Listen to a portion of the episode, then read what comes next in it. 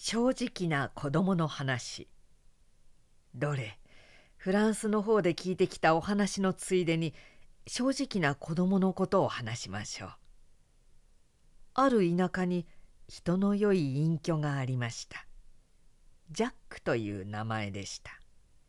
その隣の家の人がお金を出して鶏を売ってくれろというものですからジャックはそれを承諾しました。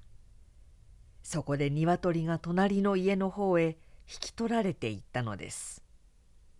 ところがその鶏は放し飼いにしてあったものですから翌日のこと卵を産みたいと思いまして元の古巣の方へ帰ってきて産みました。ジャックの息子のフィリップというはようやく8つばかりになる幼い子供でしたがちょうどその時たった一人で家にいました。しきりに鶏が鳴くものですからそれを聞きつけましてすぐに鶏小屋の方へかけて行ってみました。見ると巣の中から卵が出てきました。はあはあ。僕の好きな新しい良い卵。母さんも嬉しかろう。うちの鶏が帰ってきて。母さんはあの卵を煮てくださるよ。そうしたらみんなで食べようや」とフィリップは自分で言ってみましたがまた考えて「あの卵はうちのかしら。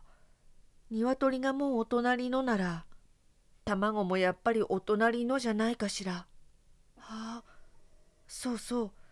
学校の先生が人のものは返さなきゃいけないと言ったっけ？行ってお隣へ返してこよう。母さんたちがいなくてもいいや。行こう行こう。と思い直しました。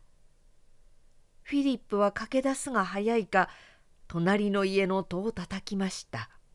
そして入りかけて言うには「ほらおじさん。あなたのとこの鶏がうちの小屋へ来て卵を産みましたから僕が今持ってきましたよ。へえ誰がお前さんをお使いに起こしたの？と隣の家の人が聞きました。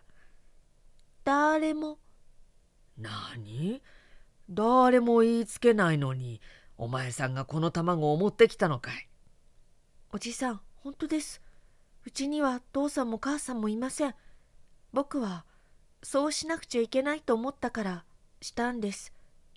僕はあなたのとこのものなんか取ることはできません。